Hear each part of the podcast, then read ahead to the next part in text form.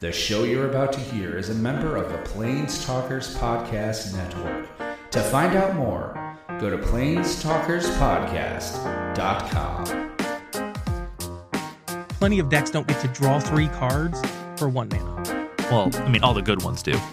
Was without a doubt the best deck I've ever drafted because I drafted a deck with a plan. I've never done it before. Picks Force swills and four wastelands. Right. I run 14 lands.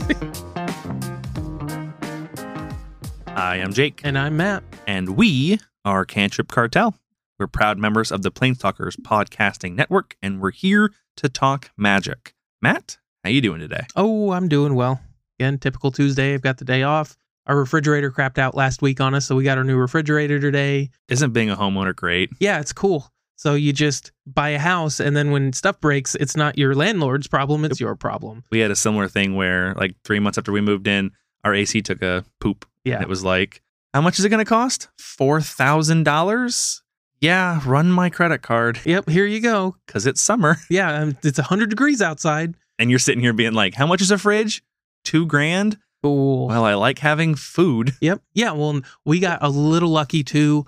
Uh, the previous owners of the house had left a spare refrigerator in the garage. We Mhm. live in the Midwest. and That's very common. Very common. Uh, I hadn't been using it. Just I just didn't feel it was necessary, but it still worked. Then Yeah. it was necessary. Yeah. well, Then our main refrigerator stopped working, and all of a sudden we've got a backup. So that was really cool. So yeah, we got that up and going. Just proof that good things happen to bad people. Yep. Other than that, I've just been playing more Final Fantasy XI, gearing up a job called Red Mage. So just been playing that, grinding. I just got my ambuscade weapon, which if anybody plays Final Fantasy XI, they'd know what that is. But it's a very good. It's like one of the fourth. It's probably like the fourth best weapon, like one-handed sword for Red Mage. So I mean, it's not like the end all be all, but it's, it does a very cool thing. Cool. It makes one weapon skill do a lot of damage. Cool. Yeah. Talk about horses. My I- nerd shit's way cooler than No, horses. yeah, I'm not going to knock on you for having fun playing the game you like to play. So yeah, that's I just been the the cool thing about the the way the game is structured now is way back in the day, like if you're playing it in 2004, 2006, something like that, you would spend hundreds of hours just trying to level up. That is all. I shouldn't say it's all gone, but um, I had actually power leveled a buddy of mine. His character it took me three levels to power level him to max level, Hmm. like three hours, I should say Yeah, that's Um, efficient. granted that's that doesn't get everything involved with the character but like that one aspect of the game which used to be a huge chunk of the game has now been dramatically reduced so you can get into more of the meat of the game uh, and that's basically what i've been doing i mostly play solo so i'm i'm trying to find as much content as i can to do by myself Gotcha. That's the games I play. I mostly play solo now. Just easier. It's hard to it's hard to wrangle friends when you're a grown up. Like It is. getting multiple people online. it is it's a pain especially when you play the games i play like like if i was like hey jake let's play battlefield you'd be like yes Yeah. if i'm like hey jake let's play this you know Well, 20 year old rpg that has a subscription fee still even even beyond it being like an older RPG style, just playing MMORPGs is hard because you don't get to play when your friends aren't there because then you out level them, or you play a separate character and now you, I mean you play the game a bunch extra. It's it just adds extra layers to it where you don't like I can just hop on and play as much Battlefield as I want, and then you can hop on and there's no difference between it's like oh yeah I'm level 100 I have more scopes for my guns. Yeah. But you know if you're a level 50 mage and I'm a level 4 mage, I mean, we can hang out together, but we're not accomplishing anything for you. so i will give final fantasy 11 the credit it deserves in that particular regard it was the first game as far as i know it was literally the first game to come up with what's called level sync and it's if i'm level 90 and you're level 20 we get in a party and i level sync down to your level and the the rest of the game treats me as level 20 That's it really good. first game to do that Yeah, that's a that's a, that isn't even like that isn't even a guaranteed thing today where Right. that, that where you can play with people at different levels. well and what we're talking about is when we were playing burning crusade together Mhm. and then like you and i would play together and then if i wanted to play while you weren't on i had to go Yeah. do another character because if i'm out there completing the stuff that you and i are working on then i'm a higher level than you that affects your literal experience you get from Yep. enemies it causes a bunch of problems if we're not the same level The game is prepared to stop you from rolling around level 99 Right. and me at level 5. correct whereas final fantasy 11 actually actively That's cool. encourages that That's really cool actually. Yeah. Now, other games have adopted that that kind of they they all do it slightly different or whatever. it's a relatively common thing now. The idea that yeah, when you play with someone of a much lower level, like it, the game kind of meets you in the. It, it brings someone to the next to the to the same level, so you guys Yeah. can at least play together. Obviously, I you know if you're a way higher level, we can't work on your end game stuff, but correct. the game is still fun. You don't have to maintain two separate characters. Yep. Yeah. So That's good. Yeah. That, that's that's a good. That, that's a really cool thing, and I'm not surprised to see it come from Final Fantasy, like as like an original person. yeah, and I mean it's that. it's made by Square Enix. They're one of the biggest gaming companies in the Yep. world. I don't. Know. And Final should be- Fantasy is an amazing. yeah, one of the biggest amazing series genre. in the world. So As for me, yeah, how about you, Jake? I didn't do much this week. We are right in the middle of Christmas rush. I work for a delivery company, so as you can imagine, it's been bananas. It's been very busy. been very busy. Uh, I did get to do a little bit of magic last week. I hopped on and tried out the MH2 drafts because there's a chance to pull a Ragavan, and you know if I can pull a hundred dollar card out of a draft, I'll give it a shot. Yep. I'm not very good at drafting. I do listen to um, the Limited Resources podcast about every week with Mhm. LSV, and they talk about you know drafting of all kinds. And this is definitely without a doubt the deck I drafted was without a doubt the best deck I've ever drafted because I drafted a deck with a plan. I've never done it before. So I drafted a really cool like plus one plus one counter uh, slash squirrel based deck Mm-hmm. and uh, proceeded to get my ass handed to me. I went a solid 06. Got the 03 06 Oh, and nice. scrubbed out of Perfect the draft. record. Yep. I uh, was very consistent. I had a lot of game. I mean, most of my games, my deck did its thing really well. It just, I just got overpowered and I just, I scrubbed out with, um, just probably should have made some better draft decisions. But I sit here and I will absolutely say I don't like drafting. I recognize that drafting is one of the most popular ways Magic is played, and there are people that are very good at it. And uh, I don't like it, and I'm bad at it. And those two things work together to make an unfun experience. You should have been able to draft the Earl of Squirrel. If we're gonna ruin constructed formats, we might as well let yeah, I mean, the unsets ruin limited formats too. borderline. and put playable. the Earl of Squirrel in Yeah. your squirrel deck and give all your squirrels squirrel Yeah, link. That probably could have wheeled to me. I mean, there was Well- there was a lot well, of open the- lanes in the squirrels. what you were missing was a bomb. yeah, I need a good needed bomb. a bomb, and the Earl of Squirrel is exactly the bomb your deck needed. But after getting my butt just handed to me playing draft, I went ahead and hopped on, uh, rented some cards from Mana Traders for hashtag not sponsored, but Mana Traders, please sponsor us. rented some cards for the for basically my reanimator deck, my modern reanimator deck, and I went and just played around in the free queue and went like then I went like 6-0. Yep. then I so just you at least creamed. suck at magic. Yeah, I'm not terrible at magic. I'm terrible at drafting. And drafting is hard and I'm bad at it. I'm not terrible at magic. Yeah, we are solidly mediocre at magic. yeah. Yeah. I'm pretty good at constructed, but I'm really bad at limited, and Yeah. they middle out to being a average at best player. Yep. Got to get those C's, son. Yep. C's to get degrees. C's earn degrees. All right, but that's basically my week. I, I didn't do a whole lot this week other than work. So before we hop into our legacy meta this week, I want to give a shout out, as I do every week, to our mothership show, the Planestalkers podcast. They are an excellent uh, commander and standard based podcast. They focus mostly on standard, but they do a lot of commander as well. Will and Aramis do a wonderful job of putting together a wonderful product every Monday at twitch.tv forward slash Planestalkers podcast. They stream their show, so if you want to watch it live, you can, and then you can also check it out on pretty much every podcatcher on Wednesdays. If you're listening to us, you're probably on a website that has the Planestalkers podcast.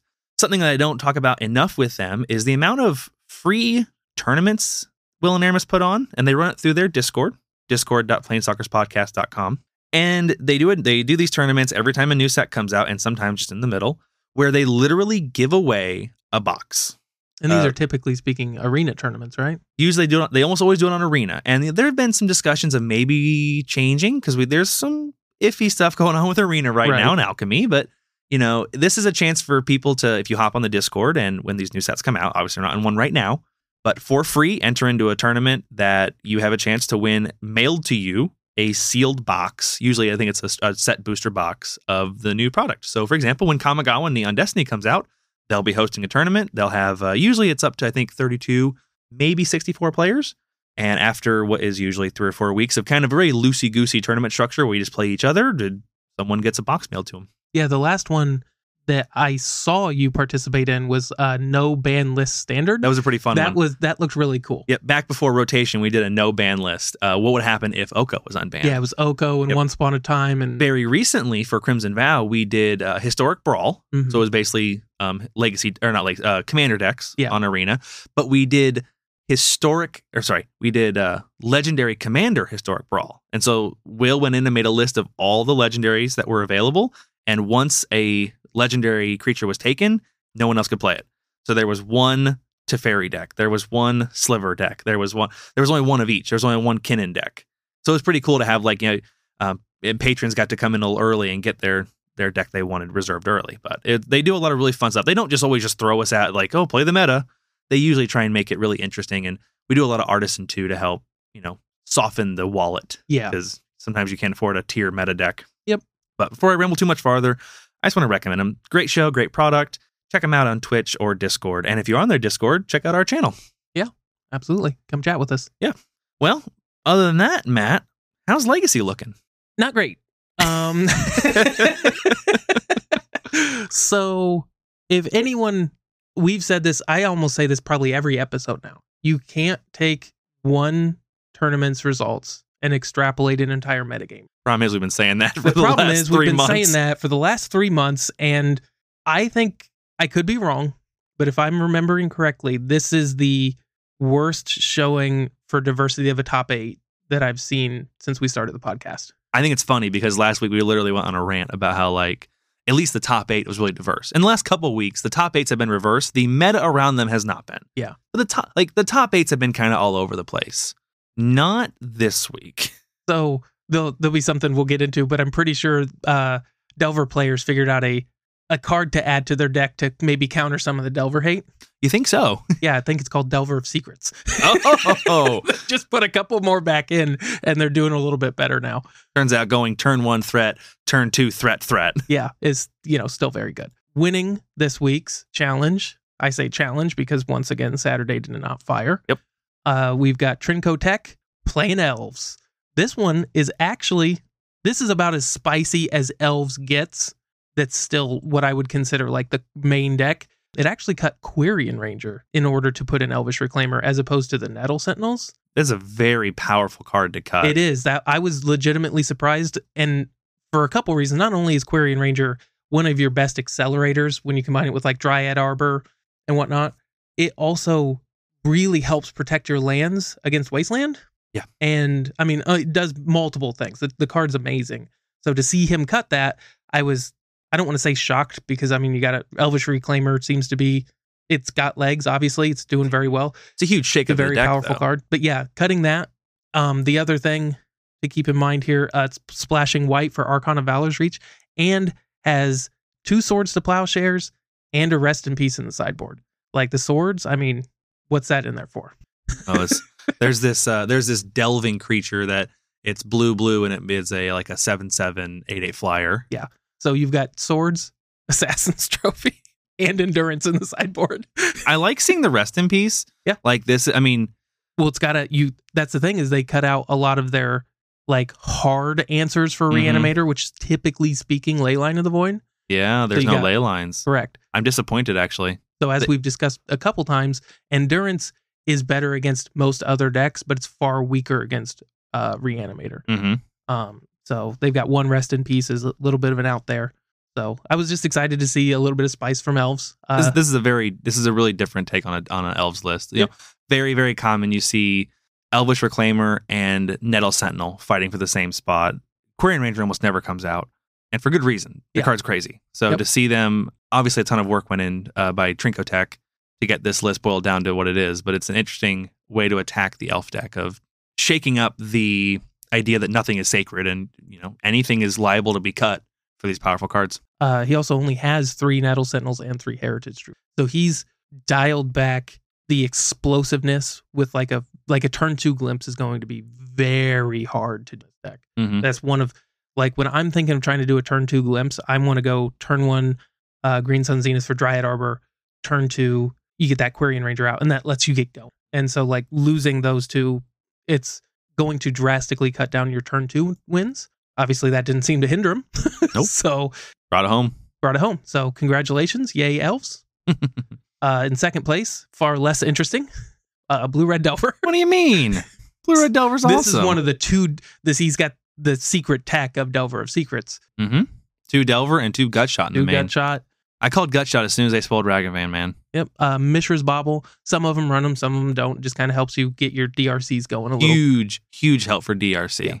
So I mean, it's just the how powerful a card like Mishra's Bauble is with DRC, where you get to scry one, or so you get to surveil one, and then almost always use the Mishra's Bauble itself to turn it on. here. Because realistically, without Mishra's Bauble, it's kind of hard to turn DRC on. Usually, it involves throwing a creature in the yard because you got land, instant, and sorcery. Those are the Yep. easy ones. And a lot of times, you don't want to throw your creatures in the yard. You want to kill your opponent with them. Yep. And So- and one of the ways Jeskai one of the ways Jeskai got around that was was with Urza Saga. So you get that enchantment land instant sorcery. So without running Urza Saga, you got to have you know unless you're planning on your creatures being dead, which is fair. But Did you see the uh, power crept uh, blazing volley in the side? I did end of festivities. I'm happy to see elves uh still one over top of that. Yep. Now again, typically speaking, elves is favored quite a bit. Not quite a bit because blue red delver is still a very good deck. Yeah. It's not super lopsided, but usually it's favored in elves. It's favored realistically, for elves. Allosaur Shepherd is one of the biggest pickups for you Yeah, guys, that- where you can just slam your four mana enchantment, or sorry, your four mana sorcery to win the game a Right. lot of times. Yep. It, it basically forces your opponent to have two answers. They have to answer Allosaur Shepherd And then have a counter. answer Natural Order. For reference, End the Festivities is a Crimson Vow sorcery for one red. End the Festivities deals one damage to each opponent and each creature and planeswalker they control. Blazing Volley was the same card, it just didn't hit planeswalkers. So, literally just a better version of an already an existing card that does a great job against things like Death and Taxes, things like Elves, um, basically anything go wide. Now, I know that a lot of these cards aren't necessarily specifically for elves. Obviously, you'd have to, to talk to this guy to know exactly what he brings in in each matchup. But you've got End of Festivities, Grafdigger's Cage, Torpor Orb, Force of Negations, Narset, and potentially even Submerge to bring in against elves. The elves guy still won. So I'm Yeah. happy to see that. like realistically, only one of these cards is here, probably for elves. and That's end of festivities. But you do have a lot of splash damage where, like, Torpor Orb is great against elves and most decks. Uh, Narset is great against. a beating. I hate any of that. You can only draw one card a turn. Doesn't matter which version of that is. Yeah. Is very good against. so a lot of, I mean, just a lot of sideboard options to bring in for that matchup. I'm sure that's not an accident, but I, you know, probably only one of them is like straightly for elves. Not But to mention two main board gut shot. it's interesting that like you look at this and you you know you look at you can name off the five or six legitimate elf hate cards, and he still puts in another one. Yeah. Uh, in third place, we've got Reanimator. Let's see here. It's only got it's got one Archon of Cruelty, one Serra's Emissary, uh, two Grief. Yep. So we're running the six, basically six unmasked. Yep, six Unmasks. Uh, I always like looking at the sideboard for these. Um, the, the the main boards look to be pretty stock yep, usually. Wear and Tear. The Serenity's back. We're running Serenities in this one again. We've got um, the archetype of endurance again over the Inkwell Leviathan, which is still a weird choice to me, but I guess a six five with hexproof is better than a seven eleven with Shroud and Iona Shield of Emeria. Like I, I think every random air deck should be running Iona because You just get free win. oh yeah, over Griselbrand. It's just a better option over Griselbrand sometimes. Other than that, taking a taking a cursory look at this deck, I don't see anything crazy. I don't remember if we saw them last week or not, but I don't see um, any Chrome Moxes, and that's I noticed that too. They they weren't running them last week. I just okay. So I just know that noticed that this week they were not, we're not not running Chrome Moxes, and I'm guessing the Griefs took the spot of the two Chrome Moxes, which makes sense. Like it's better to clear the way than to do that little bit of extra acceleration, and they really fight for the same spot where Chrome Mox comes down and is making you discard a card, and Grief is making you also exile a card. It's like it, it makes sense to not run both of those to be fighting for that the the You'd ha- we'd The have some really hand. bad opening hands if you had exactly Yeah. trying to figure out which one you keep, what are you pitching to. But it's interesting to go down on mana acceleration and go up on hand disruption. Following that up in fourth place, we've got Elves again. Hey, Yep. look at that. Another little green elf deck. having a good matchup against clearly the best deck in the format is paying off for us longtime elves players. Matt, you don't know it's the best deck in the format. It hasn't even been dominating top eights lately. Correct. uh, this one looks pretty straightforward. One Birchlore Rangers. I know we're kind of getting into the weeds with elves, but this is, I mean, it's it's my deck. Typically speaking, you'd have two Birchlore Rangers. One crop uh, rot in the main. One crop rot. That's where that card goes. So you cut a Birchlore and you bring in a crop rotation. Just get those guys cradles that more often. Yep, and it just makes you a little bit more explosive. This is the sideboard I expect to I see. this uh, other than the force of vigor, typically speaking, those two would be a little different for me. But I mean, Jay can look at this. This that's basically what I Yep. took to Ohio. Yep, four ley line, four trophy, four Thoughtseize. Two, this is force of vigor for some flex slots, which that's going to be hitting your uh, your main deck hate. So Yeah, things are not main deck hate. What I mean is like Grafdigger's Cage, yeah. That, that um, Yep. something like that, yep. and then I, Progenitus. I usually run five either abrupt decays or assassins trophies. And it, ha- it does have really. I mean, if you get into a grindy game, we've talked about elves is a good grindy deck. It's a beating against Urza sagas. Yeah. being able Yeah, to a knock out two tokens for the price of a generic elf, or to knock out an Urza saga and a generic artifact. Yep, absolutely. This list is very similar to what I run. Uh, oh well, I was I hadn't caught it. I was going to say I usually have five uh, Assassin's Trophy effects and then a Collector Ouphe in the spot of those two Force of Vigors. The Collector, he's got the Collector Ouphe in the main. Uh, let's see. Next up, we've got fifth place um, McWin Sauce. Hey, here's McWin sauce. his- Try to shout out the guys we Could uh, you imagine- recognize. Could you imagine just being in the top eight every week? Must be nice. Man, that guy's good. Uh, he's playing blue Green Sun Zenith with Yorion. Mm-hmm. I don't know. That deck name is a mouthful. So, It sure is. uh, Well, this is that like this is meat pie. yeah, this is Meat Pie. One Let's plague see. engineer in the main. Ugh. That's hilarious. filthy animals. Get that shit out of here. Elves put two lists in the top eight. What do you expect? I mean, we always joke around about it. Like, if you're playing this deck and you expect blue red Delver to be everywhere, you'd kind of expect elves to be like capitalizing on that. Mhm. So, if you expect elves to be a popular deck, what do you need to do? An out to elves. Yep. So looking at the spells of this, uh, pretty common to see four brainstorm, four ponder, usually two preordain to get a total of ten cantrips minimum for these eighty card decks. We actually went down to one preordain and a path to exile, which is a relatively rare card to see in Legacy these days. What with the access of swords to plowshares and prismatic ending, which we do have for prismatic ending, four swords to plowshares. Apparently, you need nine removals. And McWinsauce said he needed one more targeted removal spell. Yeah. Well, I mean, look at the top eight. The top eight is Reanimator, which targeted removal is very Yep. good against. You can absolutely have a land. and then elves and blue red delver. Yep.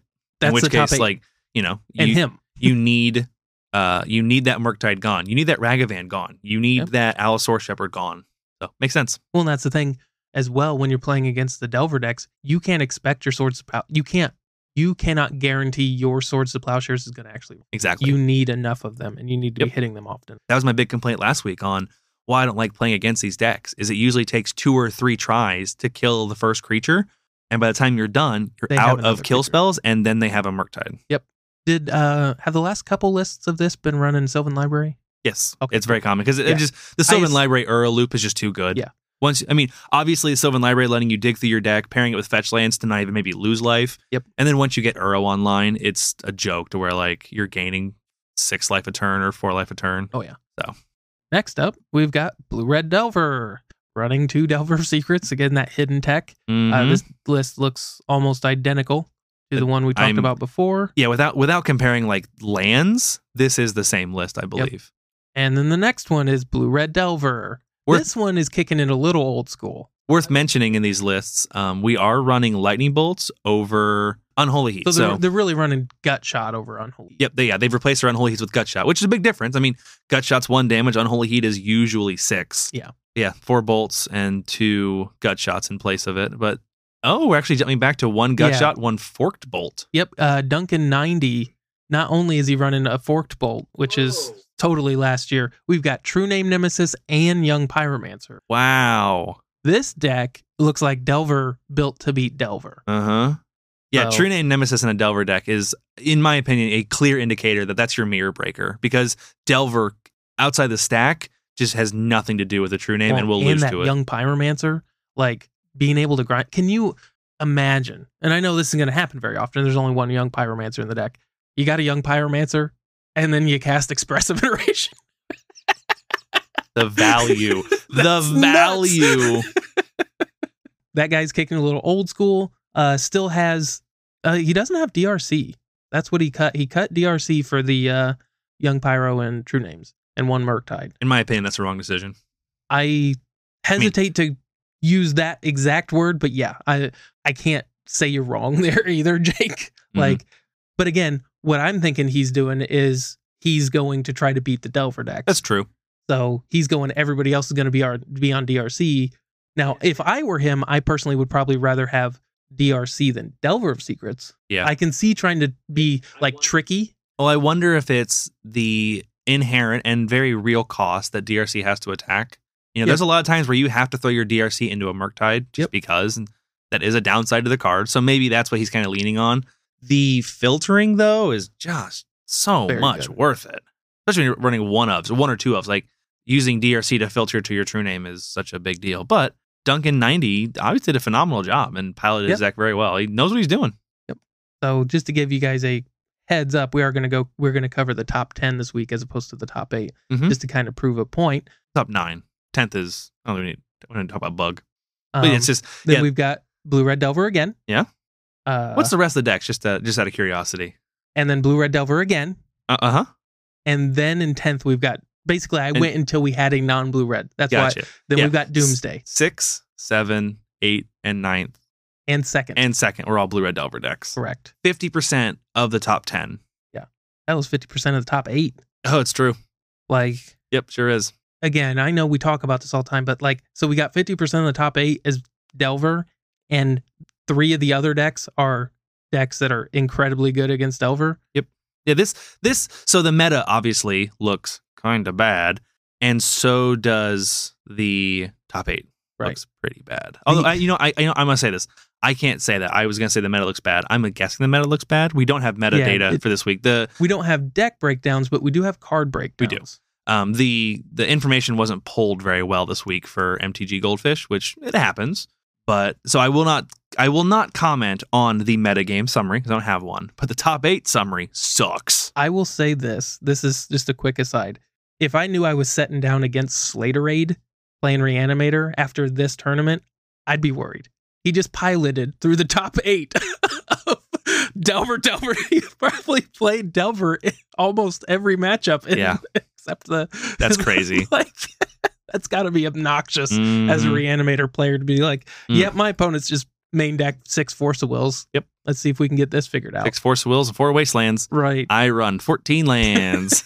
so that guy very good with reanimator yes. that's our top 10 uh, most played cards this is kind of where we'll kind of be able to guess our In case people care, I took a quick look at 8th and ninth Blue Red Delver, almost carbon copies. yeah there was one true name nemesis in them Yep, like those are almost carbon copies of what I've already seen. So we, we didn't we didn't talk about them. Those are almost the exact same deck you've seen. Maybe a true name here or there. Yeah. So we'll go through our most played cards. yep most played cards uh, and just so we can this will kind of give us our hint at what a metagame breakdown we, we're Mhm. looking at we've got force of will in 59% of decks in the first one and this is the top 32 So many. brainstorm in 56% ponder in 56% Daze in 34% ragavan is 28% of decks so 28% of the top 32 Hey Matt, is ragavan deck the first, second, third, fourth, fifth, sixth, seventh, eighth, and ninth card. Ninth up most played cards, Blue Red Delver. yeah Those are all blue red, those are blue red delver plus cards. other stuff but yes Yeah, but yeah, Force of Will, Brainstorm, Ponder, Daze, Ragavan, Expressive Iteration, Force of Negation, Murktide Regent, and Pyroblast. One through nine, those are all blue red delver cards. right and then you've got green sun zenith which makes sense given elves and the uh, zenith decks running around Yep. yeah that's that's Pretty- just brutal Pretty funny. like I don't I mean it's it's the same top 10 of most played that we see almost every week but when you see it really like driven home like this like hey guys you know those past couple tournaments where it's been kind of uh, not I don't want to say good but like eh, Yeah. good enough Defendable. It's been defendable. yeah it's at least been like okay well I can see why they're not jumping the gun to ban Uh-huh. something like And you shouldn't jump the gun to ban something because of this one. no But whoo, he looks bad. that's that's ugly This was a bad Sunday to play Legacy. unless you're an elves player Yeah, unless you're an Elves player or a Delver player. yep they Delver just- mirrors can be fun. got a shit eating grin on their face, like, oh no, not another Ragavan. How will I ever deal with that with my Uh-huh. deck of 32 one ones? Yep. Uh, top creatures. The only thing that's really interesting here is Uro in fifth, Uro and Ice Fang Coatl in fifth. Yep. Ragavan, um, Murktide, DRC. Yeah, same First, stuff. second, third. Top spells, same stuff. Force Will, Brainstorm, Ponder, Daze, Expressive Iteration. Yep, almost the exact same list.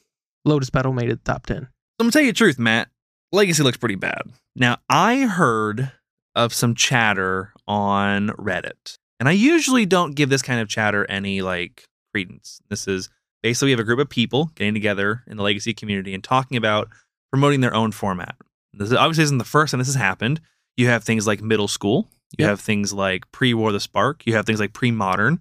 These kind of like insulated groups where it's non-wizard sanctioned, but it's uh just a people decided they want to play a certain form of magic. Now you dug into this a lot more than me. Yeah. I'm gonna kind of push it over to you. Uh, what is MTG Heritage? So MTG Heritage is kind of uh I didn't catch the name of the guy who came up with it or made the post. Um but it's his solution to the current problems that Legacy is facing and not just with Modern Horizons 2. So what it is it's a format where kind of like Legacy in that it's an eternal format. So everything back from alpha forward except any set that did not go through standard So any So, supplemental no set. supplemental products at all. No Commander, no Modern Horizons, no secret lairs, none of that stuff. So what this does is it gives old school players like me kind of what we've been asking for. Does it have unsets in it? it does not because Okay. that's a supplemental set as That's well. That's a big one for me. so like I like I was doing some reading about it and there you know it it's getting a little bit of traction and I Mhm. wanted to make sure we talked about it because a I think at least the spirit of it is like knocked it out of the park with what's legal in my opinion as opposed to something like pre-modern. So the problem with pre-modern is it's never going to get any new cards. And we don't like legacy players as a whole don't want to never see new cards. But the new cards that are coming from these supplemental pro- uh, products are just wildly unbalanced. Yep. And that, I mean, anybody who tries to deny that is just, in my opinion, wrong. Like, there's Mhm. no arguing that like Ragavan is a balanced card. He may be okay given, you know, in a certain metagame or whatever argue- so in modern, he's fine. currently, but even that, we're starting to see some rumblings in modern too. Yeah. But So, like like in modern, he's not a huge problem. But in leg, le- in legacy certain has context, he's an okay card. Yeah. in, with in combination with other cards, he's not. Yeah, he's probably really cool in cube. Just I as a, He's, just- a really he's a really swingy card. That could be a Yeah. lot of fun. um so it eliminates a lot of that stuff while still giving you a slowly changing format, which is what legacy players want. So at least in my opinion, and we've discussed this before, the reason I play legacy is because it has these old cards. The fact that modern and legacy look so similar to me is a problem. MTG Heritage would look nothing like modern. Mm-hmm. Like modern is dominated for better or worse by Modern Horizons 1 and 2. Yep. Like that's just a fact. There's no debating that at all. Nope. Now, the metagame and seems to be relatively diverse. People seem for the most part to be happy with its current state, but that doesn't and that's fine. That's modern. Mhm. We don't want modern and legacy to look the same. Well, they don't have. Yeah, they still don't have to. Like it's Right. that is that isn't something that I would like be aggressively avoiding. But it it it doesn't look great when they look Right. the same. Well- like I don't I don't think you should design a format to be like it cannot look like that Correct. format. But the the the issue happens with these two particular formats together. If legacy looks a lot like modern, what that means by definition is modern cards are being played in legacy because legacy cards can't be played in modern. I would restructure the argument that it isn't that modern looks like legacy, it's that modern and legacy look like MH2. Right. So it's this one set. This Well, one set is just dominating. It is, and th- there's been other instances of it as well, not to nearly the to this degree, but when they first, uh, for example, the Eldrazi Winter, when Mhm. those cards came out, they were all over Legacy. Hogaak, same thing. Hogaak was all over Legacy. Now, again, that didn't lead to any, if I remember correctly, anything banned in Legacy. But like that's almost kind of a little bit of a reverse where Modern was playing with it was Legacy Hogaak toys. was designed with modern in mind, but modern players were basically playing with a legacy deck Yep. at that point. So those two should, in my opinion, if you're not seeing the legacy specific cards being played a lot in legacy, that's a problem. Like they should be the highlight. That's why we're playing it. Yeah. And that's why I've always argued against the banning of Daze. Daze isn't legal in any other format. I mean, it's legal, in, but like, you know what I mean? Vintage doesn't count. Right. Sorry, vintage guy. Yeah. Eastern Europe or Western Europe.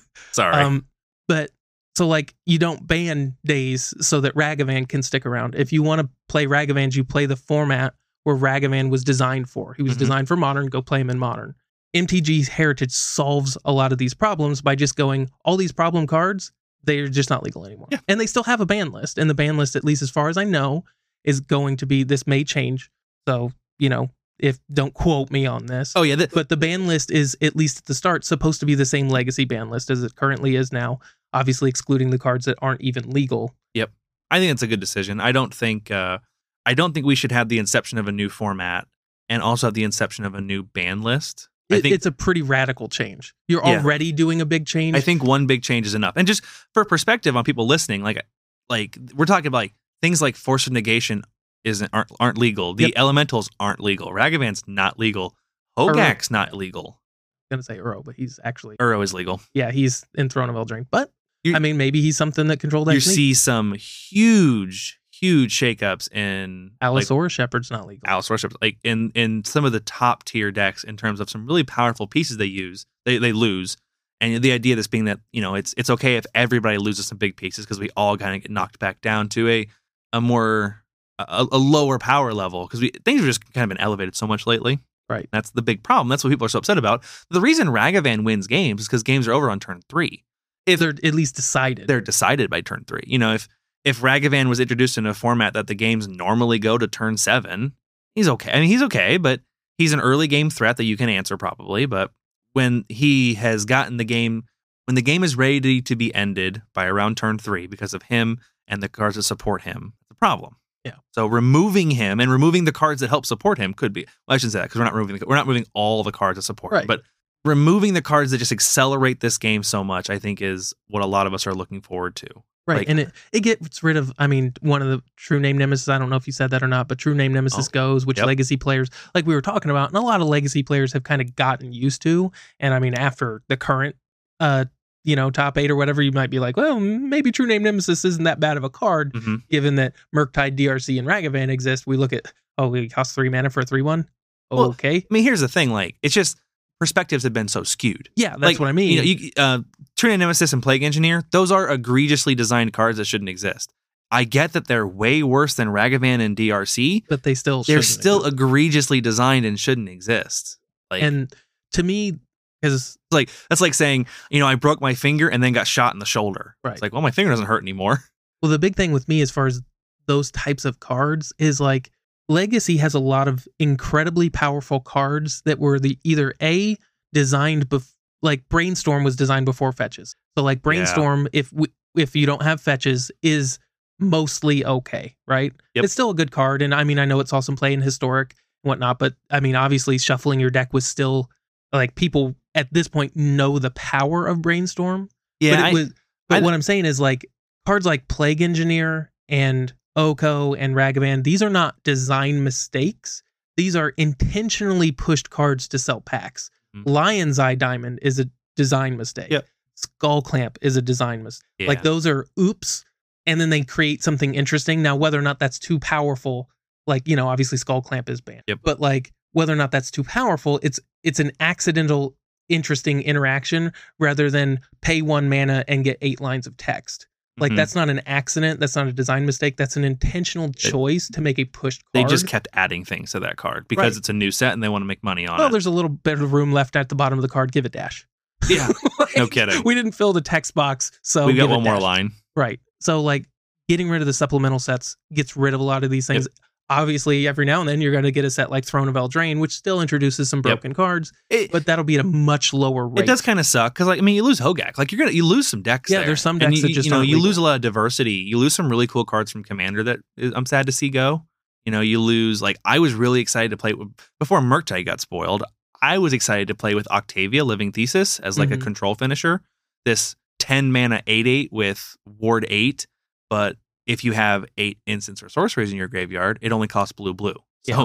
that was a two mana 8 8 that you had to really work for. That's gone. And, you know, things like Retrofitter Foundry are gone. Now, Yep. obviously, Urza Saga is also gone, but you definitely lose a lot of cool toys. But I think the juice is worth the squeeze here. Like, I agree. we're losing enough things that are, in my opinion, and I think most people would agree, genuine problems with Legacy. Now, the collateral damage is some really cool cards. Like, I think Hogaak's a cool card. In, in terms of the legacy format, I think Hogaak's awesome. Yeah, there's I'm he- sad to see that go. that's You- the funny uh, thing Madness, he was designed in modern. Madness it- is probably gone Yeah, Madness is gone. because you're losing your eight wallas. You, Yep. you know you only have four wallas again. Like it sucks to lose that stuff, but no one's playing legacy. I think something should change. And this is this is the this is the perfect solution where Wizards i- i- is unwilling to, at least in a timely manner, come out and change these things, and they're definitely unwilling to change their printing practices in terms of literally putting unsets into Legacy.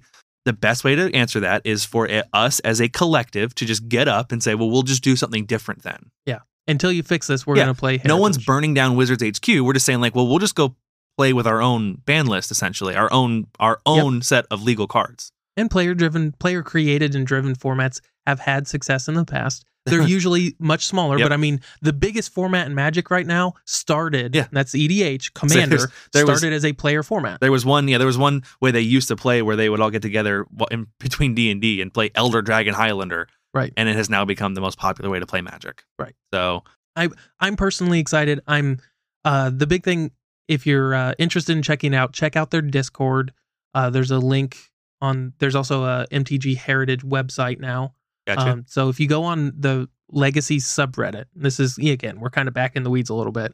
But if you go on the Legacy subreddit, there's a post talking about it, and there's some like links and whatnot. but it's like can find some if you. Google MTG. Heritage, I mean, I'll do it right now. you'll get, you'll get there, and that's you know, like I said, we're kind of we're still kind of in beta testing of a new format. Where we're kind of getting things. I shouldn't say we. We are not associated with this, other than we're No. we're supporting it. I take no credit. Matt takes no credit to the people that are getting this going and putting the work in. But it's brand new. It's starting, and so I'm not necessarily willing to throw my horse in this race and be. And I'm not throwing my. I'm not not necessarily pretending this this is the solution. But I'm looking at it as a really cool thing that is something I'm interested in seeing what happens. And it doesn't take anything from you or me or from Matt to let it be successful. What it might mean is if they have a Discord and they start running semi-regular tournaments through MTG Melee, hop in and play some. You know, you it's easy to look up what the ban list and the legal list is going to be, build some legacy decks around it based on I mean you could literally hop back to pre-War the Spark and get you a solid template there and just add some cards to it. Play. So just so everybody knows, you go to mtgheritage.com. Gotcha. right there. They have an FAQ giving you a good description of what's going on. Um, the uh, they've got like the ban list and stuff like that. Yep. So check out that website if you're curious about it. Um, I'm on the Discord now, so like It's it's it's an interesting solution. It's the perfect solution to a problem like this where the timing of it's perfect. inst yeah, Like the the like it's hit the like the peak of this kind of crap going Well, on in Our Legacy. frustration is crescendoing, and yes, and like this is th- this is not just two guys in a basement yelling at the world.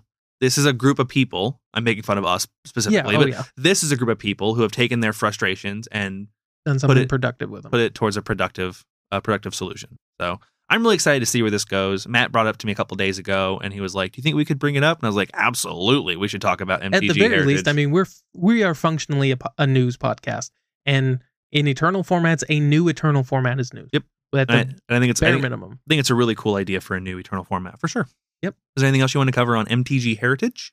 No, I think we're good on heritage and legacy. There's it's you know there's not really a ton to talk about when Yeah. half your top eight's one deck. I didn't want to talk about the top eight. Like, like we we did a whole like like like, like meta discussion last week because the top eights were kind of the top eights had been interesting.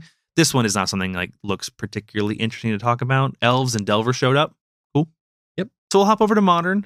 It's gonna be a short episode this week, guys, because there's just not as much to talk about. We actually got a quiet week, which I'm not terribly upset Yeah, about. Wizards didn't break anything this week. Yeah, they took a Uh, few weeks off of. just- There's just the one guy at Wizard just sweeping up broken glass from last week. Yep, that's all it's there. Everyone else is on. You know, the reason we haven't gotten any crazy new announcements is it's Christmas vacation, probably. Yeah. they, they're taking some weeks off. So don't expect a ban announcement anytime soon. Hopping into the modern meta, I maintain still modern looks great. Modern's a ton of fun. I played five or six games, eh, just in the free queue, and obviously the free queue is a lot different than the uh, leagues. I just have I just don't have time for leagues, but tons of fun to be had. So first place was our Yorion ETB tribal deck. This is your Yorion Elementals, a two thousand dollar modern deck according to MTG Goldfish. I will note that costs less than most eighty card death About and how much it cost uh, for Black Red Reanimator. so Black Reanimator like that list. guy's list. They Yep. got uh, So you could whatever. you could buy two tier one ish decks in Legacy for the price of this modern deck. Yep. Other than that, there is one kind of interesting addition to this that I saw, and it was a single Wandering Mind. Now, this card, while just an okay card in general, I'll read it. One red, blue for a 2 1 with flying. When Wandering Mind enters the battlefield, look at the top six cards of your library. You may reveal a non creature, non land from among them and put it into your hand, put the rest on the bottom in any order. So three mana to look six cards deep for a non creature, non land. Pretty good. The first place I saw this getting played was Aspiring Spike had took his Reanimator list and turned into a Yorion list with Wandering Minds to help find basically any pieces you need. So he flexed into red, where it was a Esper list, and picked up Wandering Minds along with some other things. To see it bounce into this list is interesting. Like other people are playing with it, and I also don't know if maybe Aspiring Spike got it from someone else. I just saw it first there with him because he does a lot of brewing and he does a lot of streaming. Um, other than that, I didn't see a ton of crazy new stuff in this particular Yorion ETB tribal deck. It looks relatively stock. Yep. Obviously, an incredibly powerful deck. I mean, one of the most powerful things to be doing if you have the time to do it. Speaking of having the time to do it, we've got two Grixis Shadow lists in second and third. Looking at these, they both look pretty similar, in my opinion, and they both look pretty stock. I didn't see really anything that was crazy um, spicy in these particular lists, either in mainboard or sideboard. Matt's kind of going through them right now as I am I, Yeah. to see if he sees anything interesting. You know, the some of the numbers are tweaked here and there, but I mean, like for the most part, these main boards are almost identical. Yeah. and you know your sideboards are always build to taste. But Grixis Shadow bringing up two lists in this top eight after last week, I think having three lists in the top eight. Like for whatever reason, Grixis Shadow is hot, hot right now. Everyone's playing Grixis Shadow or Red Black. I was worried about, and I think we've talked about it before, but I was worried about Solitude kind of just taking Death Shadow out of the format, You'd think. but it just doesn't seem to be the case. Well, here's the th- I think we talked But- about like it doesn't matter. Like Yeah. yeah, like because this isn't like in Legacy. Shadow list. In Legacy, you used to see Death Shadow lists where Death Shadow was the finisher, and if you lost your shadows, you were kind of up shit's creek. Yeah, and these are just really powerful decks. Four Ragavan, four DRC, and two Kroxa. They just happen to run two one mana 13 13s or 12 Yeah. 12s, whatever they are. Well, they can be 13 13s with dress down. Fifth Pretty place. good giant growth. Yeah. Fourth place was not a particularly interesting list to me. It was Crashcade. And again, looking through it, I didn't see anything particularly special in this crash in this Crashcade list. You've got your four Shardless Agent and your four Violent Outbursts to fuel your crashing footfall shenanigans. Beyond that, it is a Crashcade lists. The the big downside to the to uh, running Cascade is it is very limiting on what you can play because you're you're to to force a hit, you can't play anything that costs less than three on its face. And there's obviously ways to get around that with things like, you know, Brazen Borrower, because you have that two mana petty theft. Things like Dead and Gone and Fire and Ice, because they check the CMC of both together. Like the deck construction of these decks is very limited because you're you can't have anything less than three, except for some weird adventure cases or some weird split cards. But didn't see anything particularly crazy there. Fifth place was the interesting list I want to talk about, which is this Grixis control deck that, in my opinion, the guy who registered this has some of the biggest cojones I've ever seen when it comes to uh, top eight. So this Grixis list with a Lurrus Companion is running four Ragavan, four Snapcaster, and that's it. Yeah, no planeswalkers. No Planeswalkers. And then it runs three Kolaghan's Command and two Lightning Bolt. And after that, there is no way for this deck to hurt you unless it casts its Ragavans, its Snapcasters, its We- Lurrus, or one of, I mean, Kolaghan's Command, the worst shock you could get, or two Lightning Bolts. This deck can't touch you. And so obviously, it's a control deck. It's got, I think I added up between 9 and 13 pieces of targeted removal, counting like Kolaghan's commands and lightning bolts and unholy heats and drown the locks. Yep, and you're going to reuse those with Snapcaster. Yep, Mage. Snapcaster Mage getting you value out of them. Lurrus letting you reuse your Snapcaster and reuse your Ragavans. So I'm the deck is good at controlling, but I just the top end on this deck is so low. Whereas you have things like Kroxa as a six six, um, Murktide as a eight eight. I'm kind of surprised it doesn't have one. I have those. no idea why there's no Kroxa in this. There's obviously got to be reasons, but like, holy cow, guys! ballsy. Yeah, and I, I thought it was hilarious. I saw this and I like I looked over it like once, twice, three times, and I was like, how does this deck win? Uh, 'Cause- we had added it up. At most, you can have 13 power on the board.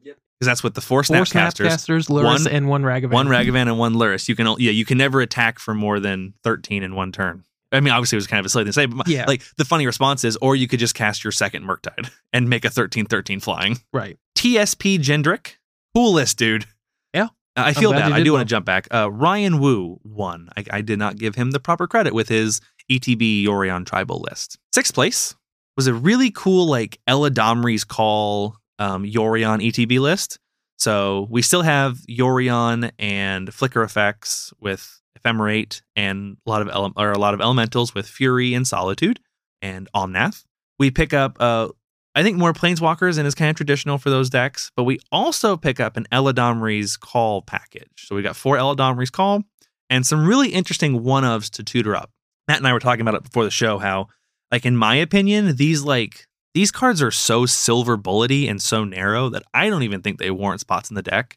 Now they're only one ofs. There's there's in particular three one ofs that you're having an, you have an 80 card list that probably isn't going to come up very often. But you got a Valki, God of Lies, which Matt brought up is probably there because it is a tutorable planeswalker.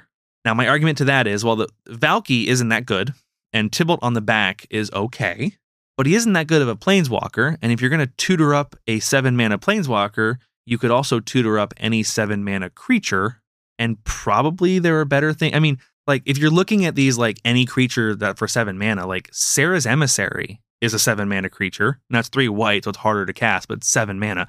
Archon of Cruelty is only eight mana. Like these, those creatures are very castable if you're tutoring up a seven mana. And I don't know that Valki holds that spot better, in my opinion. Renegade Rallier is uh, one green white for a it's a three two and it has Revolt. When it ETBs, if one of your permanent left the battlefield, then you can get a permanent with CMC two or less back onto the field from your graveyard, which equates to literally a Ragavan, a Valki, or a Renin six. So it's or a land.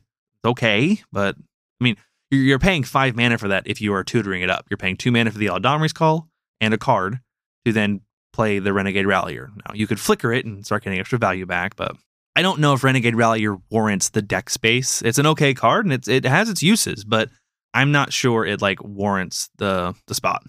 Yeah, so I was just looking at the list and it does have Bring to Light, which does give you Mm. a little bit more flexibility. And if I'm remembering this correctly, with Bring to Light, you can actually cast uh, the back of Valki and cast Tibalt. that it. changes So it. It makes Tibalt cost five effectively Well, to directly tutor him onto play. Yeah, five and tutoring it's big difference. Yeah. So that that that I, I take back what I said. The I need I, I looked right over the bring light. I saw expressive iteration and stopped reading. Yeah, bring light really changes that. So now I take it back what I said. Like seeing the Valki there makes a lot of sense because Valki with the Obsidian Charmaw. Valki on turn five isn't too bad. Like Bring Yeah. Light's actually pretty cool with Fury, Solitude, and stuff like that. Like, Yeah. that's pretty sweet. so this is just you know again just a kind of like an additional thing. Bring Mhm. Light lets you cast anything in your deck. Pretty sweet. If you have all five colors. Yeah, It is kinda hard looks to- like this deck is It has them, but you have to have all five colors when you go to cast it. Um, but the, and the other card he mentioned is Obsidian Charmaw, which again does gain some value when you can bring to light it out.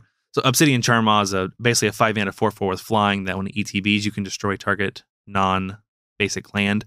Uh, it has this rider clause where it costs less if your opponent has lands that tap for colorless. Yeah. basically anti Tron. Yep. So honestly, the bring to light makes those decisions a lot uh more clear. So I can't take back what I said. Like, like in my opinion, these cards are still very silver bulletish, but having the extra ways to tutor them out immediately into play definitely changes my mind on how good those potentially are. yeah use the call for some of the cheaper dudes and your Bring to Light for some of the bigger. I mean, I mean, Eladamri's call for Solitude and Fury just gets you out of a lot of binds. oh absolutely. So I take that back. Especially now, this is something that a lot of people might not expect. Eladamri's calls an instant. It is. So It's I mean, it's it literally talking is worldly tutor for two. yeah, it's. I mean, it's better than Worldly Tutor. Worldly Tutor puts it on the top of your deck. Or does this? Eladamri's call is also to the top. No, it's put it in your hand. It is. Yeah. So two That's way better. for a tutorable Solitude. Yeah, that's way better. so, oh, you're going to swing with Murktide? Uh, Eladamri's call, Call. exile, Solitude. Yep.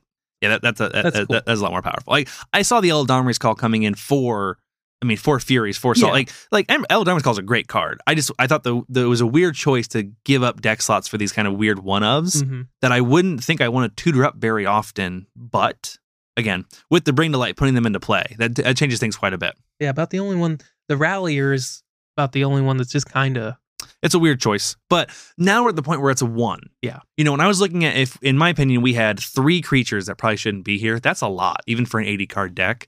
Going down to one card, that's one iffy card in an 80 card deck is fine. I mean, one iffy card in a 60 card deck is probably fine. I'm dumb. Everyone can roast me in the comments. Matt does anyway. Yep. Seventh and eighth place are both Hammer Time lists. Seventh place was a Lurrus Hammer Time. Eighth place was a non Lurrus Hammer Time. So we've settled it here and now. We, we know for a fact which is the better version. Obviously, Lurrus. No, obviously, we don't know that. In my personal opinion, I think the Lurrus decks are better than the non Lurrus builds. Looking at this Lurrus list, um, I didn't see anything particularly interesting about it. It looks like a very common, very standard Hammer Time list. the about the only interesting thing to me with that is it's good. I'm glad to see that Hammer Time can perform without Lurrus. It definitely can. I mean, eighth place, it definitely can. Now, looking at this eighth place Lurrus list, or sorry, non Lurrus list, you literally get two cards in the main. You get a Nettle Cyst and a Sword of Fire and Ice in the main. Now, those are very good cards. Nettle Cyst is like an extra cranial plating, and it's a cranial plating that makes a dude on ETB Yeah. that can also get fetched out with Stoneforge. Pretty good. Yep. And Sword of Fire and Ice is unarguably one of the best swords ever printed.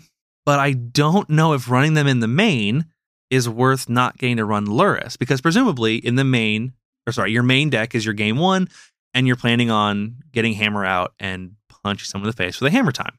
And neither of those cards works towards that end particularly. Those are good grinding cards for end game. And if those aren't working towards your game one strategy, I don't know why you don't move them to the side or take them out, put Lurrus in, and give you a better chance of making that turn or that game one strategy work with the ability to, in the late game, rebuy all your pieces. Now, presumably, you're in the late game no matter what, because you have the late game you're using Lurrus, or you have the late game where you're using uh, Nettle Cyst or Sword of Fire and Ice. And maybe that was just the decision they made, where if they're going into the late game turn one, they'd rather have a Nettle Cyst to go fetch versus buying a Lurrus into your hand and then replaying your enablers and replaying your hammers. Yeah, it's basically you're really just trading overall power for a little bit more versatility. Like the swords are good, Mm-hmm. so you- you're effectively picking up a couple cards in the main, but it allows you to run a few more cards in the side. Like he's got Sword of Sinew, uh, Sinew and Steel, War and Peace. It's true. So like you get a couple extra cards, so you can bring in a couple silver bullets Yeah, you, against anybody. Yeah, you are more prepared to to bring in those cards. Now, the seventh place list doesn't, but I have seen a lot of Lurrus lists that just run the swords in the side and just don't reveal Lurrus for games two and three if they need to. And that's what I would do with this is I would run Lurrus in the main. I would put my swords in the side and my Nettle Cysts in the side. And the games where I want to be able to go long and grind out, and I think that's a better strategy than Lurrus, I just would put them in and not reveal a Lurrus. Yeah. But you know, we every week I like to point out that I didn't put a single list in the top eight. So I sit here and critique these players on what they chose to play and what I think I would have done differently. But I give the utmost respect and praise to the people that showed up on Sunday and pwned noobs. So the metagame summary for modern is also kind of whacked out because MTG Goldfish isn't working. But we can hit top uh, most played cards: Mishra's Bauble, Ragavan, Expressive Iteration, Unholy Heat, and Stoneforge Mystic. Funny to see two or three of the same cards from Legacy in there. Uh, I like seeing Stoneforge in the top five. I love Stoneforge. Yeah. I, I, I, um, I'm debating selling my extra Underground Sea to. Uh, I want to put some money towards. Um, if Julian listens, I think my wife and I really want to take a safari. Like I'm talking to Julian about the prices and whatnot. Like I kind of want to start saving for that. So I, I might put some money towards that. I might take like a couple hundred bucks out and basically build Azorius Stoneforge in Mhm. Modern, which is kind of funny that I can sell one Legacy card and get most of the It- pieces for a Modern deck Yeah, most of the pieces you don't already have. because Yeah. I already have a bunch of them. But yeah, you can buy a lot of a modern deck with eight hundred dollars. Um, because I have my Stoneforges and I really want to use them. The top creatures, Is there any Ragavan. particular reason you don't just build Hammer Time? I don't like Hammer Time. Gotcha. Um, I have played with it a little bit online. I've watched it be played a lot. I don't. I just don't like it. You don't typically speaking like those all-in strategies. I don't. Um, About the only time you have is Reanimator. But I- Reanimator does a pretty good job, typically speaking, of protecting itself. it it can. Um, but I mean, even in Legacy, like I played Reanimator for a while and I enjoyed it, and I sold it. Yeah. I sold out a Reanimator because I just got tired of. I got tired of being glass cannony and just losing Mhm. just be I mean, obviously a big part of that is me being an inexperienced player. I'm I'm much better now than I was then. But even now I still don't really want to pick it up that much. I would play it and maybe uh, uh, for funsies, but I don't look forward to buying back into Reanimator and having Reanimator. I don't I don't crazy like super glass cannon strategies. Um and that's case in point, the modern Reanimator package I play, it's not glass cannon. I don't I, you go a little bit down on cards casting faithful mending and whatnot, but I'm not ditching my entire hand. I'm not dumping my cards. I'm not putting myself in an unwinnable position to try and get Archon out on turn three. if Archon gets killed or removed by turn five, I might be able to just cast a Solitude, answer your only problem. Yeah. Then if we go another two or three turns, if I can hit my land drops by you know flashing back mendings and stuff, I can just cast an Archon. I've had a lot of games where I just cast Archon and win. Yep. Like you get to eight mana and you win the game. I I personally have moved away from glass cannon style strategies, and Hammer Time definitely qualifies, and that's that's the biggest reason I don't like to play Hammer Time. I love being the one who knocks. I'm about to swing with a 10 10 Uh-huh. night. Eat a dick. yep. hope you brought some. I hope you brought your A game. hope you're sol- hope you have solitude because if you don't, you're dead. Yep. Yeah, Matt's a very much a make 'em have it kind of player, Yeah. and I I like how I like playing make 'em have it, but I like having a solid backup plan, and Yep. Well, that's what I like about Elves so much is it Yeah. does have a pretty solid backup yep, plan. elves is the best mixture of a deck that can absolutely win on turn two or win on turn ten. Yep. and it's up to you to decide. Yeah. I and I always make them have it. Yep. I I am less so than Matt, but he, you have very much rubbed off on me the the make them have it mentality. There's a lot of games you'll win just because you make them. I mean, I've I've won a ton of games with Reanimator where it's like, you know, it's turn three. If they have a counter spell or a removal spell, this game's over. Uh, you got one? Yep. No. Cool. Well, and that's the thing, and you'll you'll start to get a little bit better at that if you play control a lot. And I know you Mhm. have, but like when you're the control player, a lot of times, like when you're playing the control deck, you're like white knuckling it. I know. I really hope they don't have it this turn because I don't have a Yep. way to stop it. But when you're sitting across from a control deck, you're like, oh, they always They seem always- to have yep. it. You're white knuckling it. Yep. Yep. So you just got to be the guy who's willing Gosh. to go natural order. You got to force Uh, the will, or do you? Do I win? I do like playing control, and I do like playing. I have Azorius control or Jeskai or whatever. I do like playing it, but it is hard on the nerves every time your opponent untaps. Yeah, they got four lands. Shit. yep. you get you get a real good poker face. Yep. What you got? Go ahead. No, play it. No, go ahead. And I do. I Oh. I make them have it Yep. And I and- unless I like know for a fact that I'm walking it. Yep. Like like you don't want to be an idiot about it. Like if you're seeing them play specific play patterns or whatnot that would indicate that uh-huh. that like almost force it to happen. So like, you know, if they if I cast glimpse and it resolves, they probably don't have natural order. Force of will. Or yeah, force of will. Yeah. It's It's like don't you know if you're playing against a spell pierce like it's if you're if they showed you spell pierce in game one if they're leaving a blue up don't walk into spell pierce correct. until you, need can to- but yeah, there's a like sometimes it's best just to make them have it because as a control player, I will bluff until I'm dead. Right. Because you get to you get in this weird limbo where if I don't have it, I lose, and if I do have it, you lose. Who shoots first? Yep. me Yep. And almost every time. I've started shooting first, and you win more than you lose. Now, Legacy is a little different because Legacy has eight counter eight eight free forces. Well, and the big thing with Legacy modern. is every deck that has an answer to a combo, typically speaking, they're running cantrips. So every single turn Yeah. that they get, they get to look at three or four cards. Yeah, Like the odds they're not going to hit one of their six force of wills Yep. are pretty low, Yeah, they're not just drawing a card a turn; they're Right. drawing four. and they're not drawing random stuff off the top. Nope. They So, look like- at three of them, go, "I don't want those." Shuffle them, Right. get a fresh. So you need to, to the best of your ability, limit the number of turns your control players get to take. Yep. I agree very much. You sh- Sometimes you just got to go for it. nope. I, I mean, like I agree with that play style. Don't do it to me though. Yeah. Let me have a few extra turns. You've gotten plenty of, hey, Jake, natural order, you got it? oh, am I dead? Yes. Yeah. Top creatures: Ragavan, Stoneforge, Esper Sentinel, Dragon Rage Channeler, and Memnite in fifth. I mean, Hammer time. Hammer Time's one of the most popular decks in modern. Cut and dry. No affinity. No, I didn't see anything. I didn't see any affinity in the top 32 even.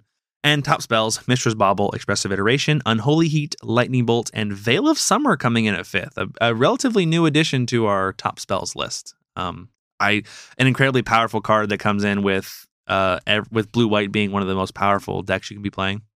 Being Mishra's Bauble is the most played card. Just is leaves a bad taste. Yeah, it's not great. But whatever. Again, I've said it before and I'll say it again right now. Currently, I wouldn't take literally a single Yeah. card out of mono. So that that's just in my opinion that's just an, that's just a, a symptom of Lurrus. And there's a lot of people that would like to see Lurrus banned. At least the I mean or banned as a companion would be really cool.